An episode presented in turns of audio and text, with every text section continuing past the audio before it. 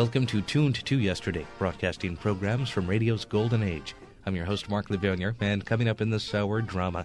Later on, we'll hear the Armed Forces Theater with a compelling story called Return to Tomorrow. But right now, it's Here's to Youth, a January 15, 1944 broadcast, the second in this NBC series, where we hear about the children of workers for the Second World War in a play called Children of Trailertown, USA. Here's to Youth. And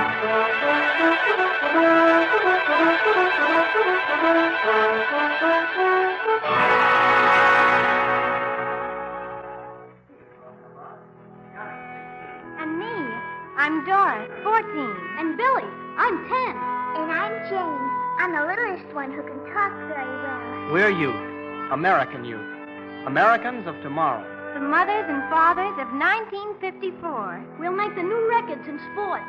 We'll bat 500 and do 100 yards in 9 seconds flat. And one of us will be president. Yes, we're youth, Americans of tomorrow. We're the strength of the nation. We and we alone are your every promise and hope for tomorrow.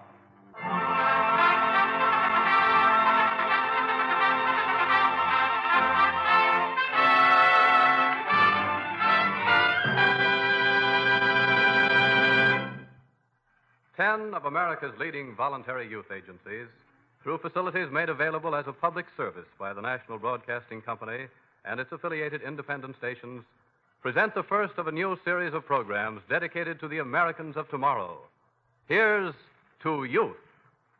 In just a moment, you'll hear a drama presenting a picture of what we and our youth face today. Now, in time of war, it's more important than ever for us to consider what our young people are and what they are becoming. In lands across the two oceans, they've long given such serious thought to youth. On youth, they base their hopes, too. Ich werde die tausende Jahre menschlicher Kultur ausmerzen. Ich will wieder in den Augen der Jugend den funkelnden Blick des wilden Tieres sehen. Eine Jugend wird aufwachsen, vor der die Welt erzittert. I shall eradicate the thousands of years of human domestication. I want to see again in the eyes of youth the gleam of the beast of prey. A youth will grow up before which the world will shrink. In America, we have different hopes for youth.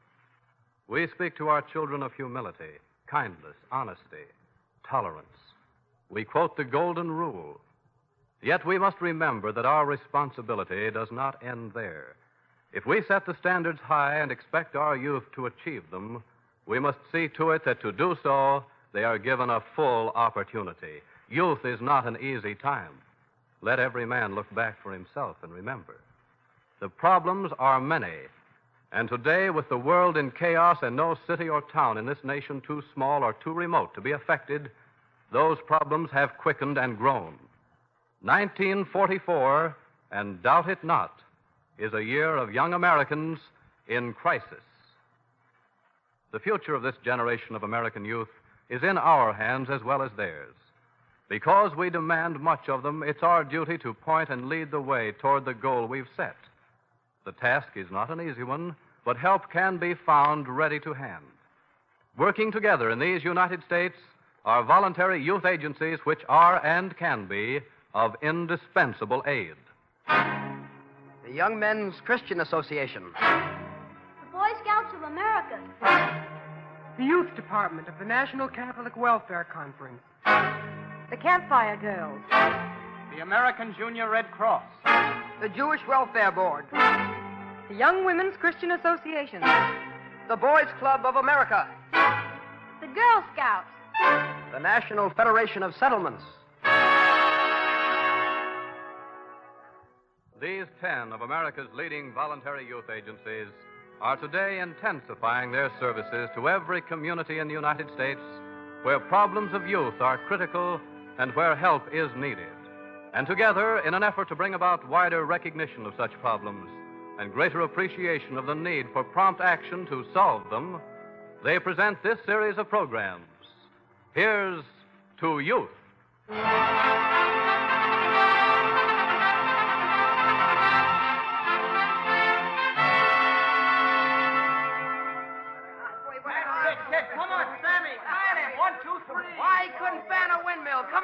Johnny, knock him out of the box. Christ, and a boy, Sammy. He can't hit the side of a barn. and go. Never mind, Johnny. We'll show the bum. And a boy, Johnny. Run, Johnny, run. It's a three bagger. Three bagger, nothing. That's a homer.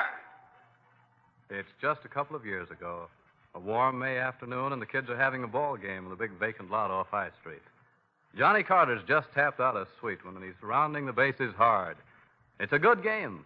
The winners will feel pretty happy and the losers will think the end of the world has come. But they won't get sore. Those kids don't lose that way. They'll work and sweat and figure out how they're going to win the next game. Just a couple of years ago, this is, in Greenville, which might be any small American city. And Johnny Carter, stepping proudly over home plate, might be any American kid in his teens. Atta boy, Johnny. What did I tell you? A homer. Oh, that was nothing. Anybody could have pasted that one. Nothing. You hear what the guy says? There were two on, you dope, and that was a homer. Yes, spring in Greenville and a ball game in the vacant lot off High Street. What could be better? Well, not much, I guess, except a place to come home to. A house like Johnny's, where he and his brother and sisters live. A small frame house out on Market Street. A little yard in front and a small flower garden in back. On the side, there's a door leading to the kitchen. That's where the kids come in late in the afternoon because, like is not, their feet are muddy. Hmm, what you making, Mom? See what I'm making, dear? Cookies. And don't you touch them. Mmm, they look yummy. Where have you been? Oh, playing hockey. Well, you better run upstairs and wash. I will in just a minute. Doris, Yes, Mother? what have you got in your mouth? Nothing, Mother. And your hand.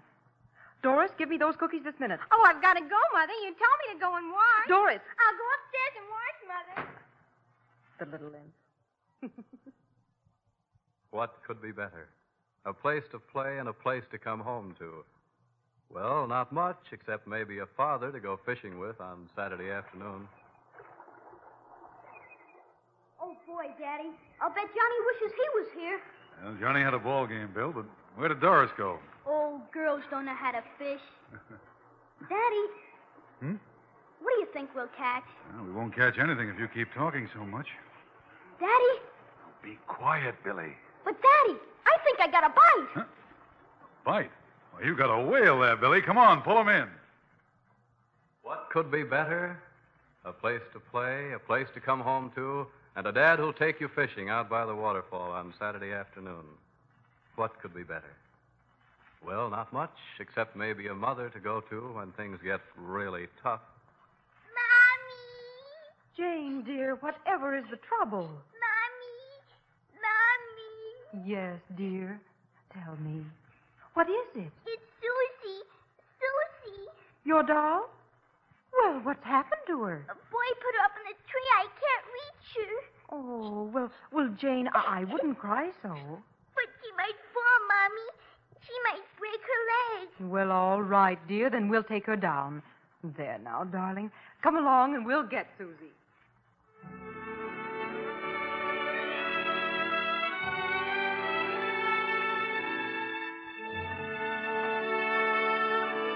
Place to play and a home. A father and mother for companionship and warmth and help when help is needed. These are the fundamentals of our way of life, the few simple indispensables. With these, the thousand problems which youth is heir to can be solved, most of them from day to day, as they occur. But take away these indispensables, and the road ahead for youth is plunged into darkness.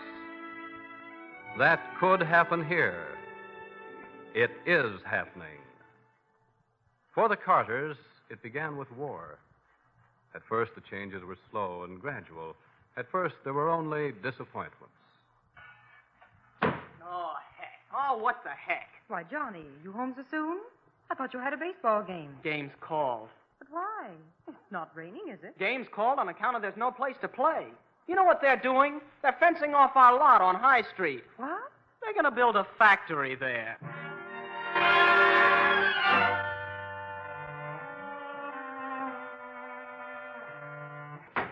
Daddy! Just a minute, Daddy. Well, hurry up then, Billy. I can't be late for work, you know. Daddy, this afternoon, will you do something with me? Oh, you've forgotten, Billy. I don't get Saturday afternoons off anymore. Oh. Well, Daddy, Yes, what is it, son? tomorrow? All right, Billy. We'll do something tomorrow. Can we go fishing? Oh, I'm afraid not, Billy. You see, they're building a new war plant on the river now, using that waterfall of ours for power. And uh, we really couldn't go anyway, son. I need all the gasoline they give me nowadays just to go to work and back. Oh. All right then, Daddy. We'll think of something else, though. But I gotta run now. Bye. Bye, Dad. Goodbye.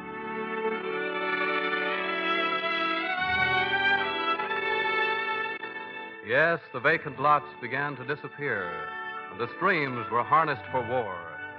And like a thousand other small industrial cities of the nation, Greenville began to grow. More workers were needed for the steel mill, the shoe factory, the textiles plant. The women of Greenville began to work, and a lot of the kids who were too young. Then the strangers arrived, and the streets were crowded with them. And as the new faces multiplied, many of the old familiar ones began to disappear. The teacher, the scoutmaster, and Joe behind the counter at the drugstore. Into the Army or the Navy or the Marines they went, and their friendly presence was lost, it seemed, forever. That loss was great, but greater ones were in store. Johnny, Doris, Bill, Jane, and Mother. All right, ladies and gentlemen. I've called this Grand Council because I have something to tell you, and Mother and I thought I could save a lot of breath if I told you all together instead of one at a time. Are we going to have a party? No, Janie, this is no party. I'm going into the Army. My gosh. Gee, Daddy. You certainly did keep this one dark. Why, Daddy? Why are you going to the Army? Well, now, Jane, that's a good question. You see, your daddy's an electrical engineer, and the Army needs a whole lot of electrical engineers right away. So I told the Army I'd come along and help them. And they think so much of him, they're giving him a commission. What's that? He's going to be an officer, dear. A first lieutenant. Oh, boy, Daddy. Gosh. Say, maybe I might even serve under you. I'm 16 already, and in a year I can enlist, you know. Well, Doris, you haven't said anything yet. How do you like having an Army lieutenant for a father? I think it's fine. No, I don't think it's fun. I think it's awful. I think it's hateful. What? You're going to leave us and go away and maybe never come back. Oh, Daddy, please don't do it. Please don't go away. But Doris, dear, now, now let me tell you. Oh, no, don't go away, Doris. Please come back here a No, I won't. I don't want to hear. I don't want to hear.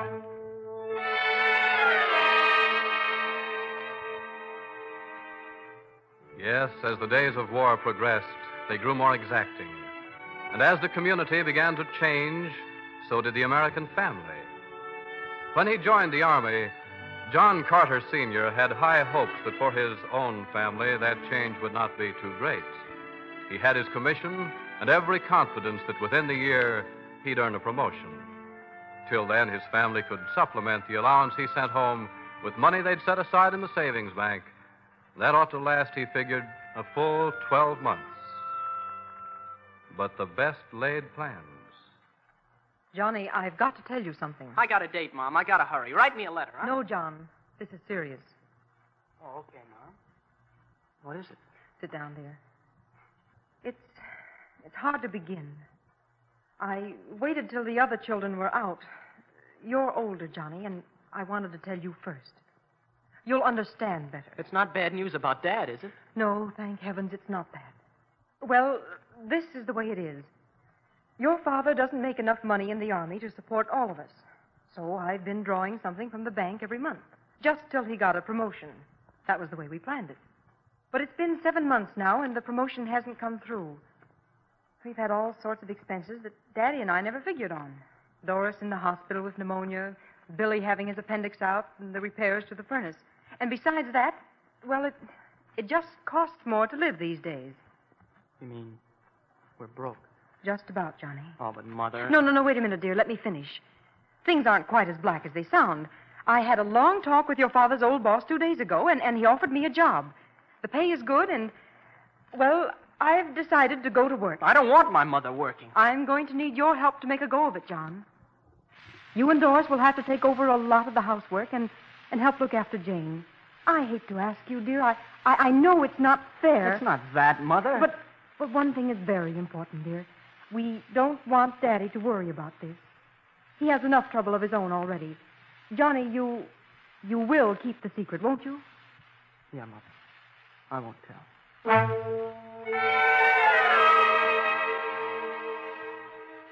So Mrs. Carter, like thousands of other American mothers in pretty much the same fix, went to work. The children? Well, they were good, normal, intelligent kids. They'd have to shoulder a few extra responsibilities, but this was war. You couldn't expect things to run along nice and smooth, just the way you wanted them. They could take this in their stride, sure they could. Anyway, that was the way Mrs. Carter figured it. But it wasn't as simple as all that. It wasn't as easy as A, B, and C.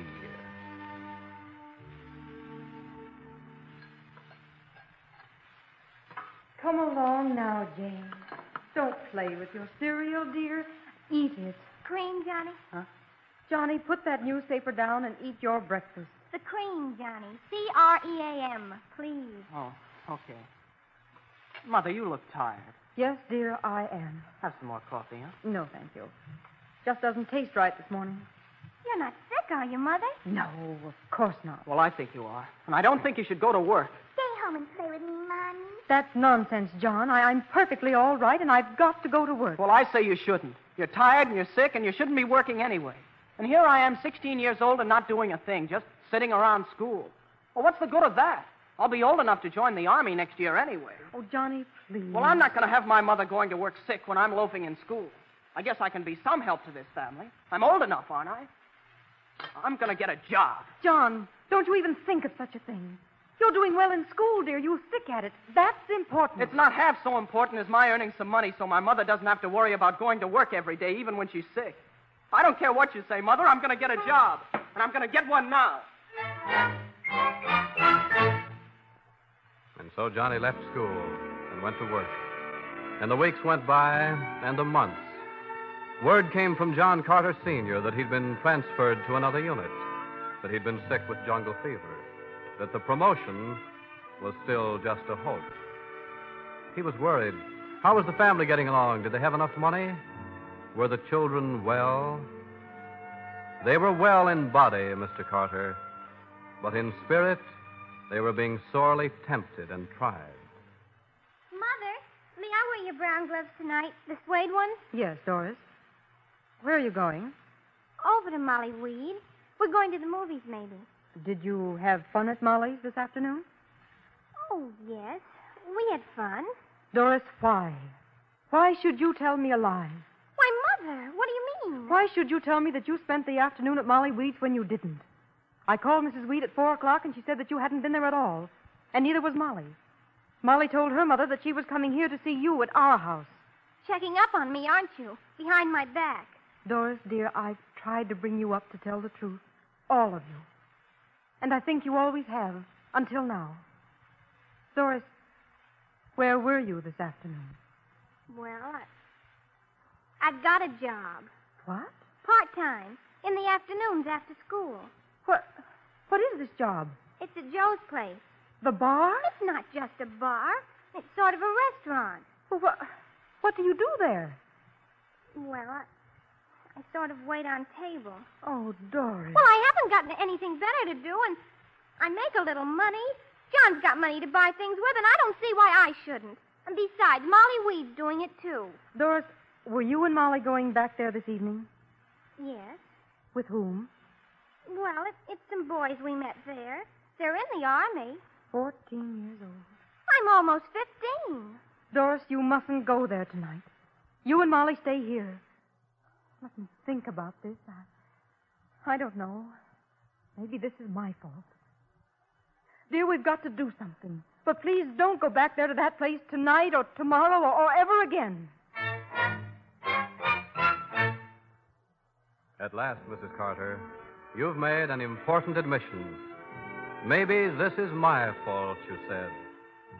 And at last, Mrs. Carter, you've made an important decision. I'm going to think about this, you decided. Yes, these problems of yours and your children need a lot of thought. But don't think too long, Mrs. Carter. Action is needed before it's too late.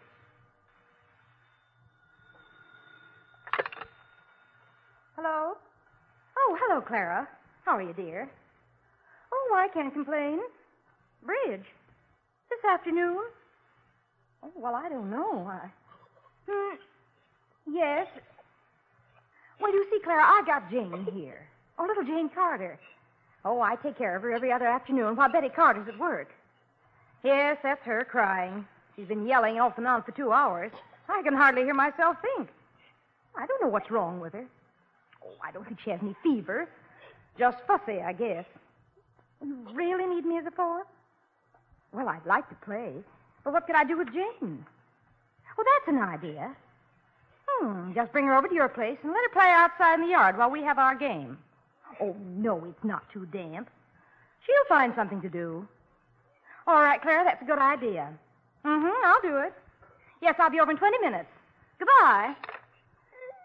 Good grief, what a crybaby that child is.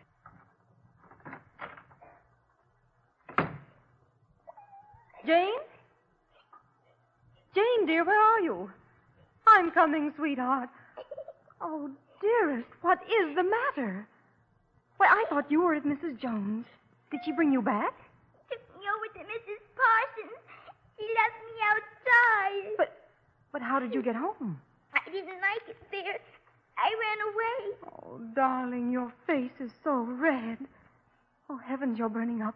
I feel awful, Mommy. Oh, there, there now, dear. We'll put you to bed in jiffy and, and get the doctor. He'll make you feel better, sweetheart. Come along now.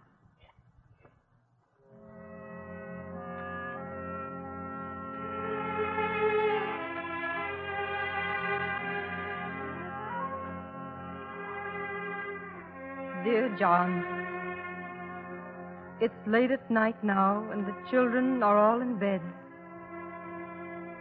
So many frightening things have been happening. And I've got to talk with you about them. No, I can't say that. Poor darling, he'd, he'd worry so.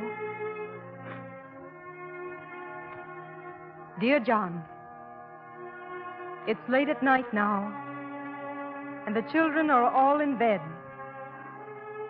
They miss you so. But we're so proud of you. Things are pretty dull here, but we're all well and fine. You should see how Jane has grown. In a few months, she'll be going to school. Doris has become so pretty. and and Billy. Oh, oh, John. John. Whatever shall I do?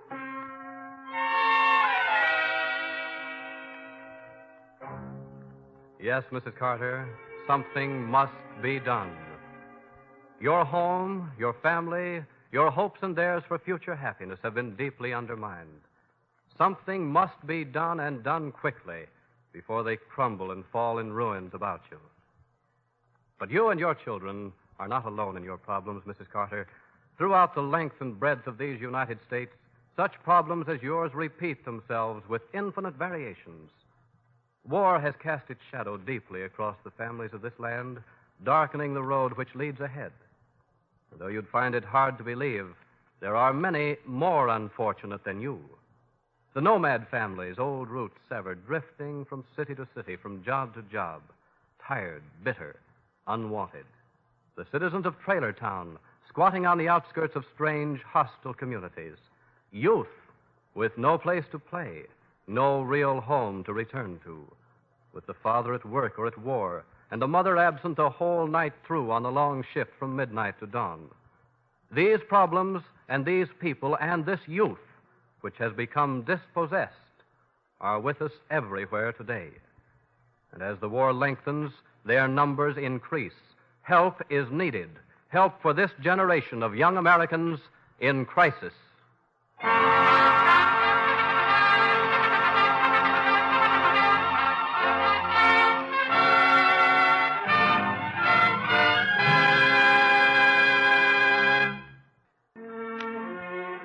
Next week at this same hour, we bring you the story of Trailer Town's Children. Here's to Youth on Tuned to Yesterday from January 15, 1944 on NBC. That program was penned by Frank Wells, who is also part of the world's greatest novel series on NBC. And before the hour long novel adaptations on the NBC University Theater of the Air, that unit produced many instructional and educational radio programs that students and universities took advantage of. One of them that Frank Wells wrote exclusively for at the time was We Came This Way, which covered topics like the Magna Carta, a story of the revolt of the peasants, and one called The Second French Republic or How the Common Man Became a Citizen. Wells obviously apt to the task of taking real stories of life and dramatizing them for radio. And you're listening to an hour of drama on Tuned to Yesterday. I'm your host, Mark Levernier. And now the Armed Forces Radio Theater presents the play Return to Tomorrow, a topical broadcast of the time from April 25th, 1945. The Armed Forces Radio Theater presents Return to Tomorrow, starring Dane Clark with Cathy Lewis as Nora Marshall.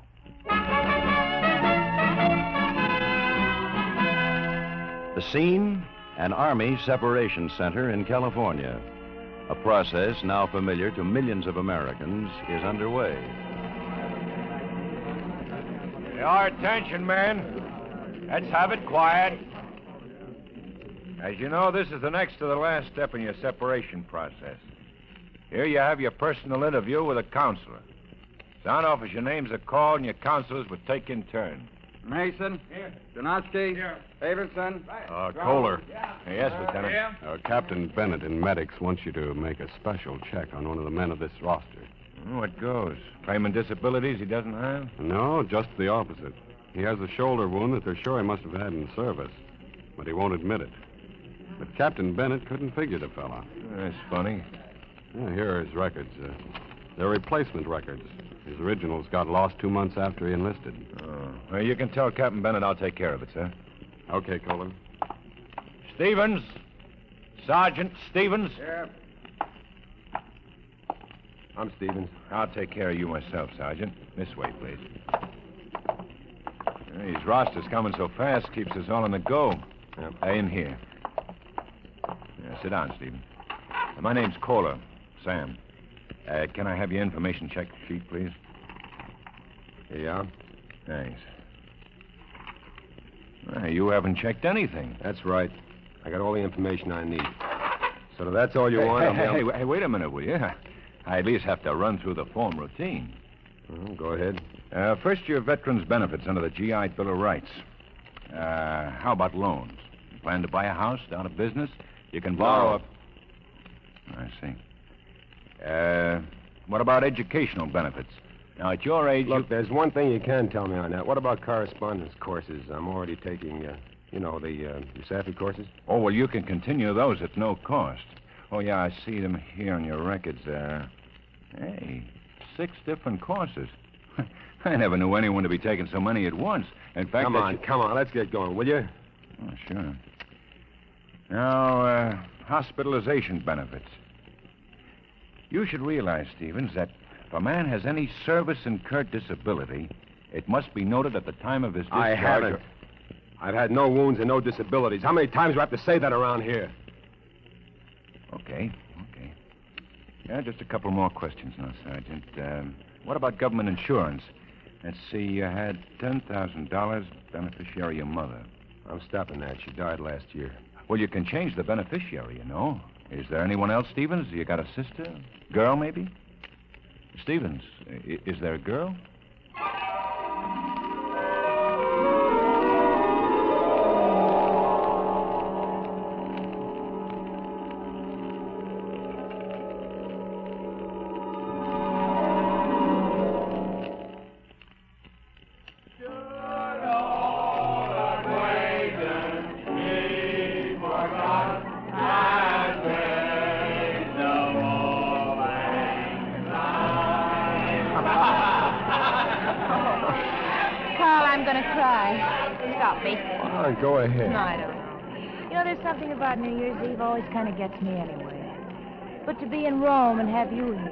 Could just kiss the captain that gave you those three days. Oh, no. Well, Stevens. Julia, Hi, Nora. This time time next year we'll be in Berlin, eh? The infantry and the Red Cross and, and everything. All together. Peace, it'll be wonderful. Right, Nora? Right, Joe. It'll be wonderful. And Stevens, if you behave yourself, we'll even let you marry Nora. Joe. I can just see the headlines in the Stars and Stripes. Tall, silent, handsome sergeant of the 87th marries the prettiest Red Cross girl. Joe, shut up. You've had too much grappa. What's the matter, sourpuss? Ain't she good enough for you? All right, brother, you're Carl, escort. listen, no. Carl, r- run along, Joe. Carl, huh, please.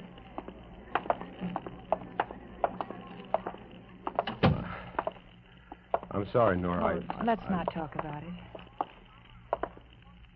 Put your arm around me. That's better. 1945. Happy New Year, Carl. Happy New Year, Nora. Oh, Nora. Oh, darling. you know, that's the first time you've kissed me since Naples. No, honey, no, no. No? No, it was Palermo. Oujda, Algiers, Palermo, Naples, and Rome. You know, we read like a history of the Fifth Army. Quiet. Quiet, come here. Oh, Carl. Darling, your, your arms, you're hurting me. I, I couldn't breathe. I'm sorry. Crazy. I wanted to talk to you. What about? Well, Ricky wrote me a while ago about you. Kind of scared me. Said you were acting like, well, like a man who didn't care what happened to him. He described that pillbox episode at, I guess it must have been Cassino, and Ricky he talks said that... too much, and he's a liar. I had nothing to do with the deal. Rick did it himself. He got the Silver Star for it. Yeah, but that's just it. He said you should have gotten it. Have you still got that letter? Y- yes, I think so. I want you to tear it up. Carl. You heard me. All right, darling. Build your walls high and thick, don't you? And what is that supposed to mean? Oh, darling, don't let's fight. Please. T- tell me about your studies. They're going all right. Oh, that night in Salerno, when we talked about the courses you might take, we discussed six, and you were going to decide on two of them, I changed my mind. and took all six. Ricky took. Th- that is, I, I heard about it. Seems to me you heard about a good many things. What have you and Ricky got? A private wire between you? You know, Carl, you, you've never told me exactly what it was all for. I, I mean, where you were aiming, what plans your studying fit into. Darling, t- tell a girl what happens that, that happy day you step out of khaki and into a gray pinstripe. If a guy realizes he never had the right kind of schooling, he wants to do something about it. Isn't that answer enough? Of course it is. okay, we better get I- back inside. I have to find Ricky and the others. Our convoy leaves at 1.30 from the Palazzo. I see. Uh, Nora. Nora, I uh, should have told you this earlier. I probably won't get into Rome again. No? And uh, we'd better not plan on seeing each other after this. Carl. And that goes for letters, too. I hope you understand. I'd have to be pretty blind not to. Well, look, when all this started, we made a deal. We agreed that we'd see each other whenever and wherever we could, but that neither of us would ever let it get- mean too much to it. We said that in Salerno a year and a half ago. Look, I don't have to tell you what knowing you has meant to me, Nora. No. I guess neither of us needs to speak of that. So I guess I'll get along. Carl, I'm. Carl, I, I'm not a, a very proud girl, but I, I'm a stubborn one. I'm going to ask you two questions, perhaps only one, and then. Then it'll be however you say. Please, Nora. I, Carl. I, I, Is there another girl? Are you married? of course not. Oh, I knew that in my heart, but I had to hear it from you. Well, here's the second question. I told you I wasn't a proud girl. Now, or next week, or next year, or whenever this is over, will you marry me? Oh. oh, God in heaven, why did you have to ask? Why'd you have to say that? Oh, Carl. Goodbye. Better start. You'll miss your convoy. Listen to me, Nora. Look at me and listen. All right. You didn't have to ask me that question about another girl, and you know it. There never has been anyone there. There never will be anyone like you. You. You were the woman that couldn't happen in my life. You were light in darkness. You were a dream of things as they might have been, but. But you were a dream, and that's all you could be. And now it's over. I. I never said I loved you. Did I have to? Do I have to now? All right, I love you. And that ends it. It stops here and now. It shouldn't have happened like this. I never meant it to. But I have a habit of things turning out in ways that I don't intend. Look, Nora, let me go. I don't say forget. You won't do that any more than I will, but write me off. Sure. Sure, that'll be easy.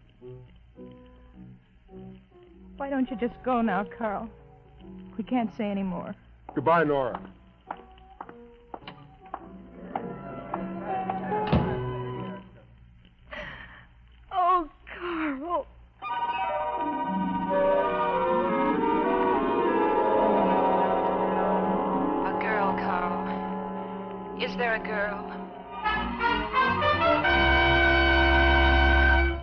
Sergeant Stevens, did you get my question about the beneficiary? Is there a girl, maybe?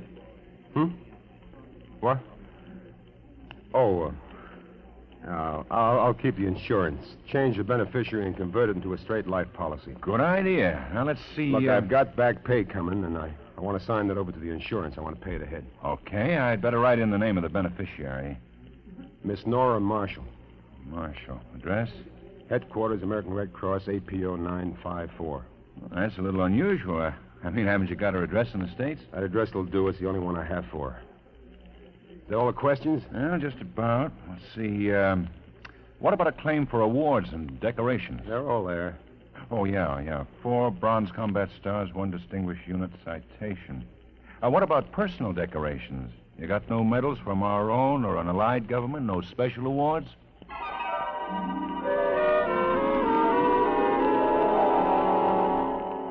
Awards, Carl? No medals from our own or an allied government? No Silver Star? No Croix de Guerre? Corporal Rickman, C Company, reporting, Major. Rickman, Sergeant Carl Stevens is a good friend of yours, isn't he? Best I've got, sir. We're trying to get the real story on what happened that day at Sargamine. The incident of saving that column of French tanks. Sergeant Stevens was mostly responsible, sir. And he's the one who pulled that French officer out of the lead tank after it caught fire. Well, that confirms the letter from General Leclerc's headquarters, Major. Send in Stevens again. Stevens. Yes, sir. How do you, Sergeant? Yes, sir. Your story of what happened at Sargamine doesn't jibe with that of Corporal Rickman. Might be well to check your memory, Sergeant. This letter talks about a Croix de Guerre. Rickman should get it, sir. He saved that column of tanks. I suppose you had nothing to do with it? No, sir. And you didn't conceal an arm wound that day so that you could stay in action? Both my arms are okay, Major. You realize, Stevens, that you're talking your way out of a French decoration? No man has to take a decoration he doesn't feel entitled to, sir. Regulations. That's right, Major. All right, Sergeant. That's all? Yes, sir. Rickman, I know he's lying, but I'm blamed if I know why. Do you? No, sir. But do you mind if I say something, Major? Go ahead. Don't do any more about it. I've known Carl since Africa. I don't pretend to figure him. But I know one thing nobody can change him. Now or ever. Medals is for fellows like, well, like the rest of us. But Carl, he don't even know they exist. Or if he does, he won't admit it. Now or a hundred years from now.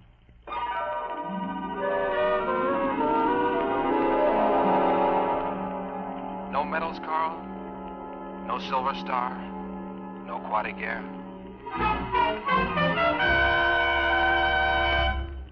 You're sure on the awards, Stevens? Nothing coming that you fail to put down? I'm very sure. All right, Sergeant. There's your papers. Check at finance, and you're a happy civilian. Good luck to you. Ticket to San Francisco. Sure. Coach or sleeper? Coach. I can give you a lower. Just had a cancellation. I'll ride the coach. Sure. Sure, mister. It'll be seven ninety.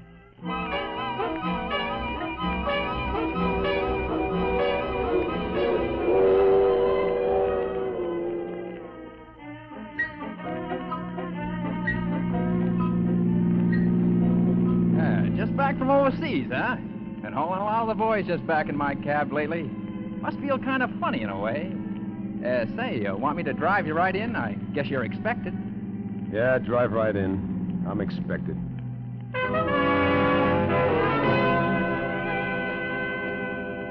Carl Stevens? Yeah. The chief will see you now. Go right in. Hello, Stevens. Come in. How are you? All right. Sit down. I'd like to talk to you. We've got nothing to talk about. I'm back to finish the rest of my sentence, Warden. Seven years and two months. And I'll start now.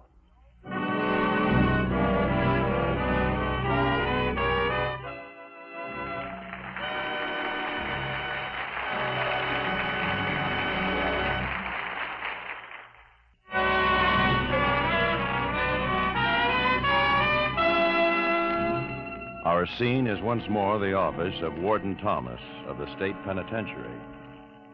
Look, Warden, I didn't go through the routine that's on the books, the parole office and the rest. I came straight here. I'm ready to go on where I left off. Now, wait a minute, Stevens. Under the law, your time in the service will apply. You have the additional advantage of a fine record while you were here. That helped you, as I remember, when you wanted to enlist uh, after Pearl Harbor. And now that fact, coupled with your Army record, may mean substantial shortening of your sentence. Now, if you can get letters from your commanding officer. No. and- What? I said I'd finish my rap. I'm not writing to the Army. I don't want anyone else doing it. Well, it's only for your own good. A man who has volunteered to risk his This life. This is one decision I've got a right to make, and I've made it. Well, I, I don't get it. But if you're sure that that's what you want. Yeah. Oh, uh, there is one thing. Once before I left, I got offered a job in the prison library, and I turned it down. Now I'd like to take it. The library? Well, what's wrong with that? A man can change his mind about something, can't he? Well, of course he can. All right, Stevens, since this is how you want it. Thanks, Warden. This is just how I want it.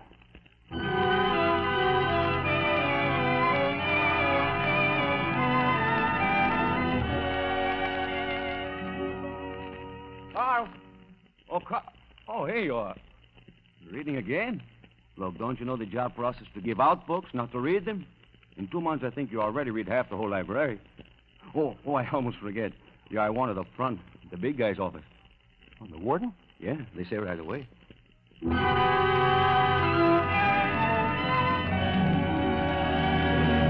Go right in, Stevens. You sent for me, sir? Yes, Stevens. After you came back here, certain investigations were routine under state law. And I found out through normal channels that your record was clear. But I didn't find out uh, certain things that are not in that record. Not till today. What kind of things? I wanted you to stay out of this. Stevens, uh, I've had a letter drawn up outlining certain of your actions in the Army, and I want you to sign it. It's addressed to the governor of the state. No. Let's see that letter.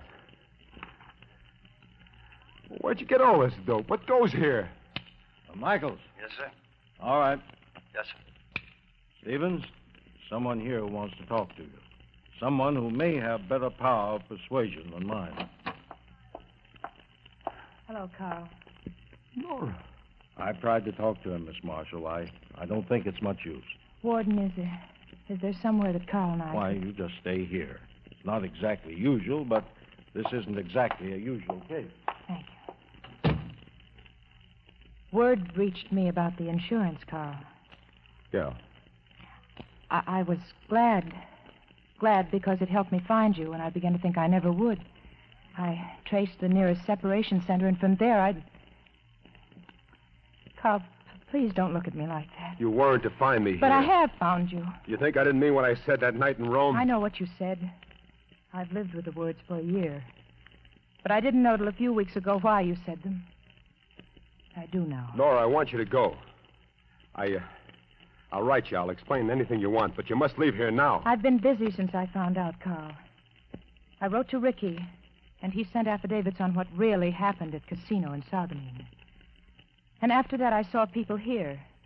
The judge who sentenced you, and and yesterday the governor. Do you know what he said? He said that if the facts I presented prove to be true, you'll be pardoned. Pardoned, Carl, not just a shortened sentence, a pardon. And while you were so busy, did you ever have time to look up why I'm here? Yes, you were convicted of second degree murder and accomplice after the fact. 20 years. Did you read there, too, about the kid they sent to the gas chamber? The kid that went on along on a job that I had arranged and just happened to pull the trigger instead of me. Did you read that? Yes. And did you go further back? Did you get the full story on Carl Stevens, two trips to the state reformatory before he was 16?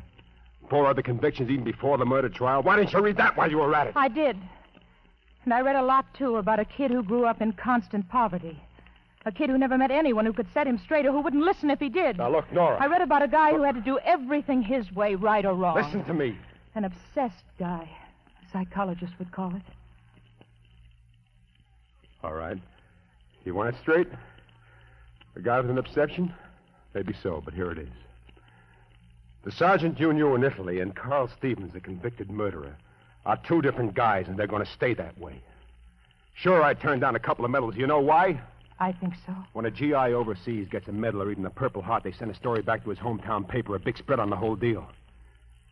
That would have looked great in the local big house weekly, wouldn't it? And on the other side, if one word of where I came from had gotten overseas to the guys in my outfit, if they. Have you any idea what the Army meant to me, Nora? For the first time since I was 14, I wasn't a guy with a record. I was clean. I was me, Carl Stevens, as good as the next guy.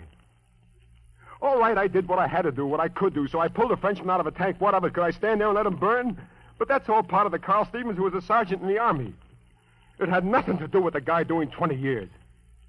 Nora, I've had two numbers tacked on me in my life. One I got here, and the other I got in the Army, and that one's okay. But add them together, and I don't like the score. Now, does it make it clear? Carl. Carl, you said you were a different person in the Army. I was. No, you weren't. You were yourself in a different world. You found a kind of chance you never had before, and you made the most of that chance. But you can't stop being that new person. Life goes on. We don't just turn it on and off because of some some idea in our head. We finish things. We even up scores. We pay off accounts. You have paid off. I know what's in your mind, Carl. You, you feel that finishing your sentence will make up for what happened long ago. But that's in your mind. That's your obsession, Carl, and you can't cling to it. I know what I'm doing, and I'll do it my way. Carl.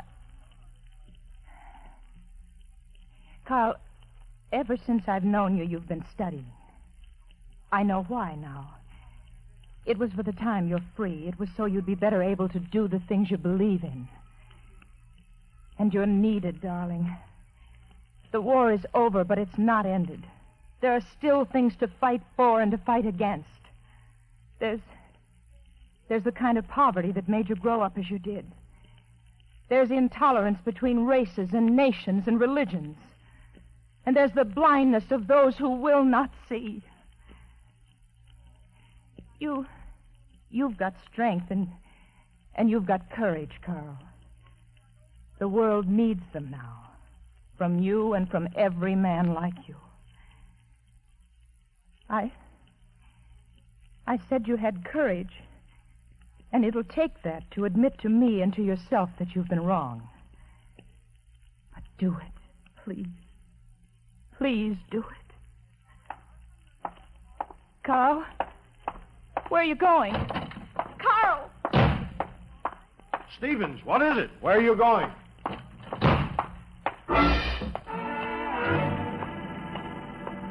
Don't listen, Carl. You know what you have to do. You're going back to your cell, and you know why. Carl Stevens, you stand convicted by the laws of this state for murder in the second degree, and I sentence you to 20 years. Go back and finish. Go back. That's over, Carl. Life goes on. Go back and finish. What about the tank that was afire and the French officer? I suppose you had nothing to do with that? Don't think about it, Carl. Life goes on. We don't just turn it on and off because of some idea in our You've got to finish your sentence. An obsession. Got Carl. to finish. Men like you to fight. Fight against poverty, against intolerance. You've got to go back and finish. It will take courage, Carl. Courage to admit you're wrong. But do it, Carl. Please, Carl. Now. Oh, Carl, it's you. The way you come back in. Carl, what, what is wrong with you? Hey, where do you go?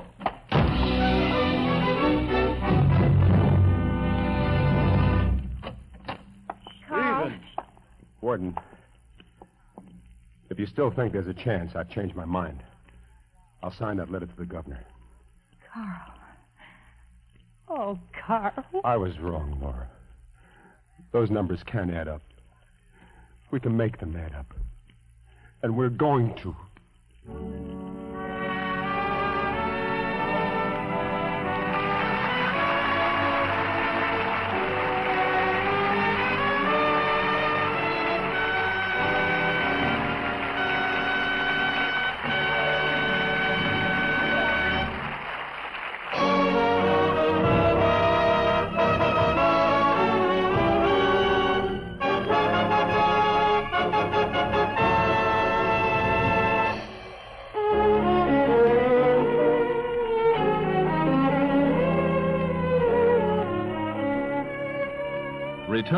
Tomorrow, starring Dane Clark with Cathy Lewis as Nora Marshall, was a presentation of the Armed Forces Radio Theater. This is the Armed Forces Radio Service, the voice of information and education. The Armed Forces Radio Theater, on Tuned to yesterday from August 21st, 1945, on the Armed Forces Radio Service. And that brings to a close this hour of drama on Tuned to yesterday. Be sure to be with us next time for more great shows from radio's past. Until our next hour together, I'm Mark Levernier. It's been a pleasure.